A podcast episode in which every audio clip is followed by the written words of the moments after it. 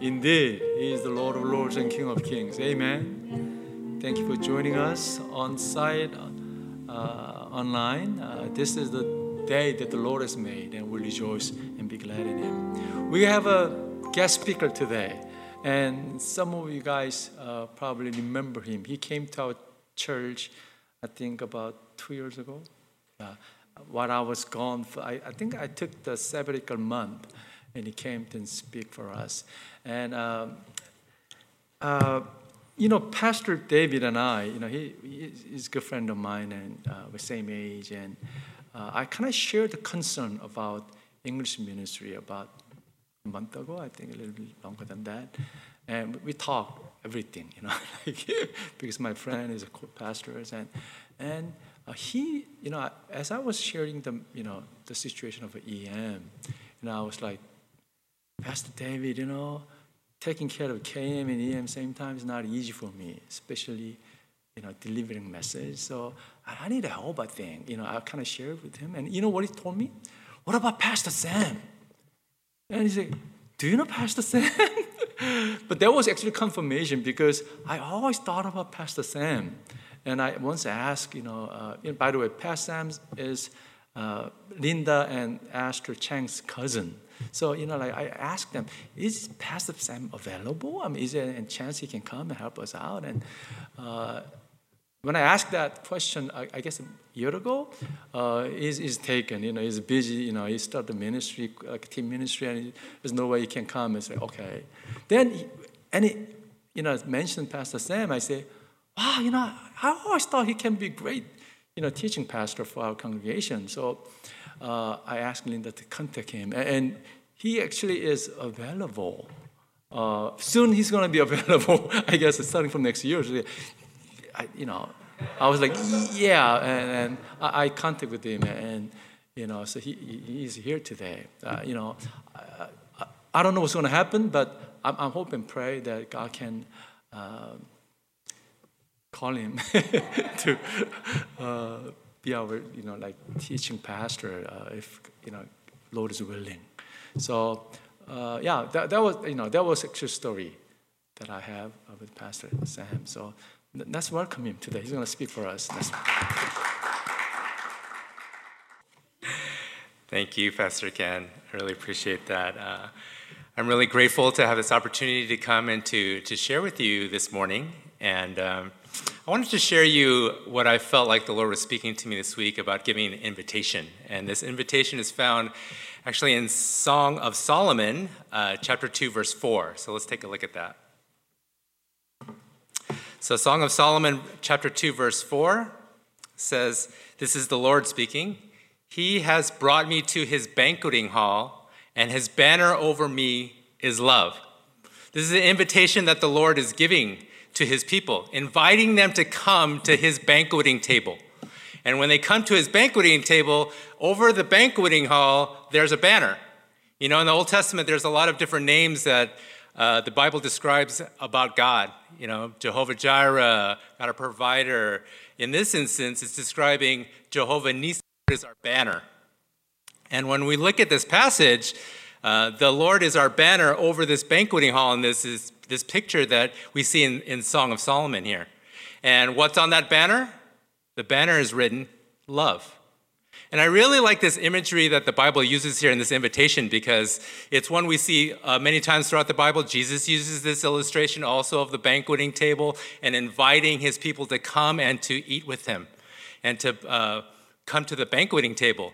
And when we look at this passage, I think that I really love it personally because um, I don't know if you've heard of that term love languages. So uh, it's a book written by Gary Chapman many, many years ago. It's called The Five Love Languages. And it describes the way people like to receive love. Okay, so they talk about different things like words of affirmation or acts of service and different things like that. Well, my love language is food. So if you want to show love to me, we go and eat together we go and eat together. That's why I really love this picture because God's inviting his people to come and to be with him, to come to the banqueting hall, to come and to feast together with him. And the banner over that is love.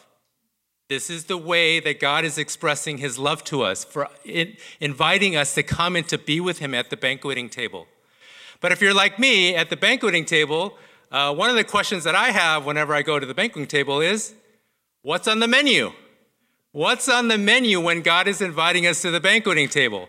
Well, I believe there's one thing on the menu this morning that God is inviting us to come and to partake of, and that's Him. Let's look at this passage in John chapter 6, verse 35. Uh, he uses the food analogy in here. In John chapter 6, verse 35, Jesus is saying to the crowd, I am the bread of life. He who comes to me will not hunger, and he who believes in me will never thirst. Jesus is describing himself in this food analogy, in this illustration. He's saying he is the bread of life. And when we think about God inviting us to the banqueting table, I feel like this invitation for us right now is to come and to feast, but to feast on the Lord, to feast on Jesus. You know, during this pandemic time when, you know, it happened in March, I think I was like a lot of people. I felt like, you know, I think it's going to last a few months and then it'll be over and we'll kind of get back to our normal life. But I mean, I think we've gone far enough to see that that's not the case you know, and I think that all throughout this past seven months or so, I think a lot of people are weary. And I feel like they're worn out and they're really tired. And I feel like this invitation is more uh, relevant than ever that God is inviting us to come and to eat and to come and to feast, that we need to feast at His table. You know, I heard a study that um, for every one negative statement we hear, that psychologically we need five positive statements to overcome that. Okay, so that's the study that I read. So for every one negative criticism or negative piece of information that you hear, you need five positive things to overcome that. And so I think for me, a couple of things come to mind when I hear that study. One is that I think that's a bad ratio. I don't think this is what God intended for us. I don't think that God wants it to become every time we get one negative thing, we need five things to overcome it. And actually, the Lord was speaking to me and challenging me can you change that? Can you flip that around? And when you think about this, and it's probably true for you, when we hear something negative, when we hear somebody criticize us, when we hear bad news, that often we dwell on it for a really long time and it just sits on us and we think about it and think about it. And sometimes at night we can't go to sleep and we're thinking about these different things that people have said or things that we've heard. And when we hear positive things, sometimes we recognize it, sometimes we don't even recognize the positive things that are happening. But when we do recognize it, really, in my experience, it's been I recognize it and it's there for an instant and then it's gone. I try, praise God and then it's gone. And then my life continues on. And then God was asking me, Can you switch that? Can you change that? Can you switch that and have all the things that are negative? You can recognize it, but then it's gone. And on the flip side, when things are positive, when the Lord brings things to you, when He shows His hand to you, when He brings blessings into your life, can you let that sit with you? Can you dwell in it? Can you do like you do the negative statements where you allow it to just sit with you and stay with you and marinate in it? And I feel like that's the appropriate thing. That's what the Lord would want for us to focus in and fully receive the things that He's doing. And I think that during this time is super important to be able to do that. I think that during the season, we have to be able to see and to receive the things that the Lord is doing and fully receive it. So that's the first thing that kind of came to mind when I looked at the study. The second thing that came to mind, if that ratio is true, for every one negative thing you hear, you need five positive things. Think about the environment we're living in right now and how much negativity you're hearing. Whether it's in the media, whether it's your family or your friends or your school or wherever, you're inundated with so much negative information. So if that's true for every one negative thing, you need five positive things. Think about how many positive things you need to start pouring into your mind, into your heart, into your spirit. And that's why I feel like this is a call for us to come to the banqueting table and we need to feast on God. We need to feast. It reminds me of um, a memory that I had is uh, way back in 2002. And in 2002, I was much younger. And uh, I actually trained uh, for a marathon, okay? Which is really uh, surprising for me now because I can't even run one mile right now. But back then, in 2002, I had a marathon. And so here's actually a picture of me at the finish line. This is proof, okay? So I actually did finish the marathon. Okay, so in 2002, I gathered together with actually a group of friends, and we all trained for this uh, San Diego Rock and Roll Marathon in 2002. And so we were training throughout that time and getting ready. And then the day came when the, when the marathon was going to come. So we came the night before, and then we spent the night down there in San Diego. So we all gathered together that night before at this restaurant. Okay, so if you see in the background, it's Buca di Beppo. Okay, so I'm there kneeling down there, a much younger version of me, uh, more black hair, is kneeling down there. Okay, so that was us the night before the marathon. Okay, and what did we do when we went to this restaurant? We carbo load. Okay, because the next day we're gonna run 26.2 miles. So we would eat as much carbohydrates as possible. So we go there and we have this huge, both you have been to Buca di Beppo, there's huge giant servings of like pasta and lasagna and all of these carbs, right? Things that you try to avoid now, but we had permission to feast, right? And we want to load up because we know what was happening the next day. I think for us, we need to do this. We need to carbo load. We need to sit at the table and eat. We need to sit at the table and eat. And I think that's one of the things the Lord has been speaking to me during this season of the past seven months we need to be sitting at the table and feasting on God. What, is, what has it been look like for me? I've been doing a, a lot more audio listening. Okay, so I've been trying to take advantage more of this time that we've been having. And so I've been listening to audiobooks. Okay, so I got an Audible account and I've been listening to books. And I've read a couple paper books and I've read some audiobooks. And I've gone through 23 books this year since March okay? And you might be thinking, okay, well, he's a pastor, that's his job to, to read and to do that kind of stuff.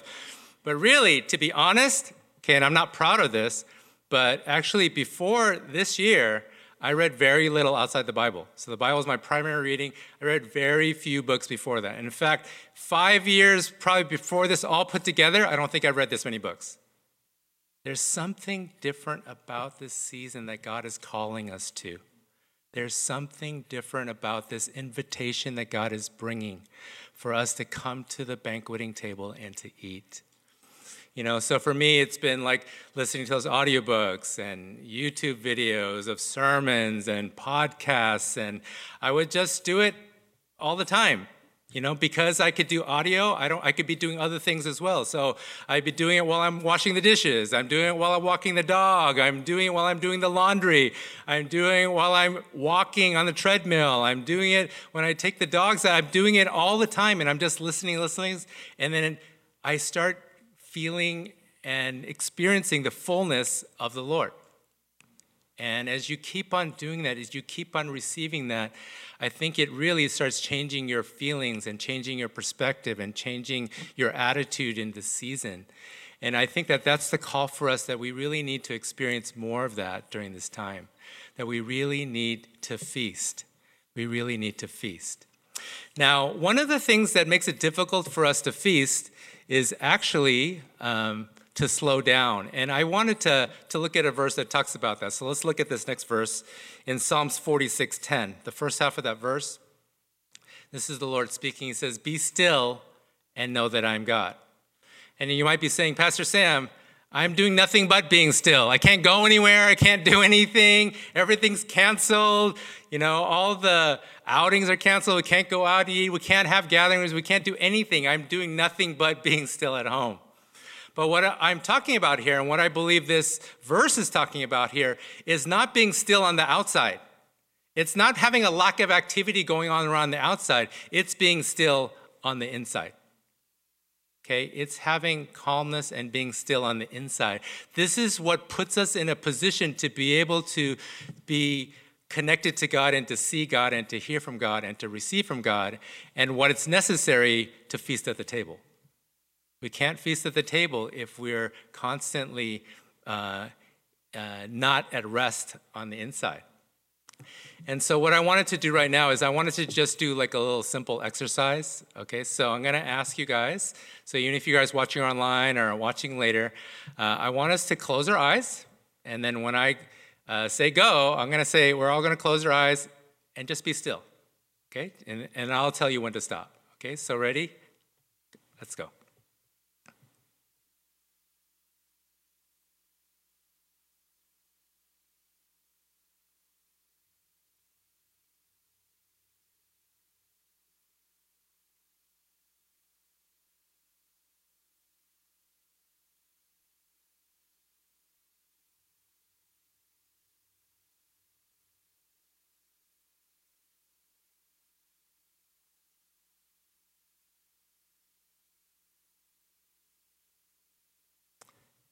Okay.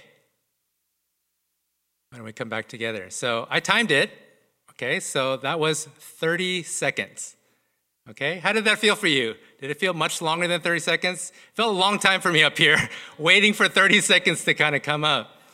That's just 30 seconds. And I think that when we feel like that, and it just kind of reveals what's happening on the inside. And I think that's happening a lot lately because all of the distractions that we have are kind of gone down, I think that God is revealing what's happening on the inside. And I think a lot of us have a trouble with what's happening, what's stirring inside. But I think that's what the Lord wants us to do. He wants us to see what's happening on the inside.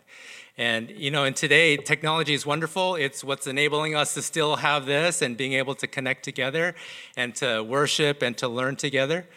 But technology is also makes us unrestful inside. You know, when we see about the different things in technology, I read, a, I was watching this one video that talked about how uh, people that make video games and do things like, you know, Instagram and TikTok and all those different things, they show how you have to change scenes every few seconds. You have to make it fast. You can't stay on there for more than a couple seconds. You have to stay there and then you have to switch to something else and you have to switch to something else and you have to switch to something else. If we're constantly uh, inundated with these type of things through our technology, things that we're watching, what does that do to us inside? We're constantly needing to change. We can't focus. We can't be still. We can't sit at the table long enough to feast. You know, if God is inviting us to the banqueting table, we have to sit there long enough to be able to eat the whole meal. And so I think this is an important part of us for us right now. If we're thinking about wanting to go to the banqueting table and feast from God, is that we need to be still.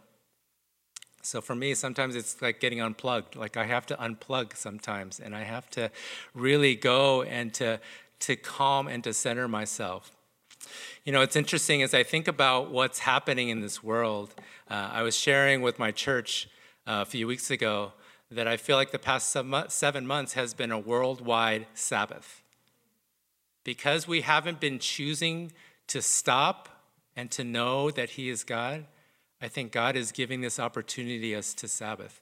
And never in all of history have we had this opportunity or this, this window where the whole world is experiencing the same thing. Everything is shut down. We're in a worldwide Sabbath, an extended Sabbath. I don't know how long it's going to be, but I believe that this is a time for us to Sabbath rest. But it's not just to rest. It's not like I said, it's not a lack of activity. It's not to stop doing things. But I really feel like this is a Sabbath time for us to sit at the table and to really receive from the Lord. You know, when I think about 2020, and it's coming to an end soon, uh, I talk to different people and they're like, okay, I can't wait until this year is over. This has been the worst year of my life. And I, I totally get all that. And I totally understand why people think that way and feel that way.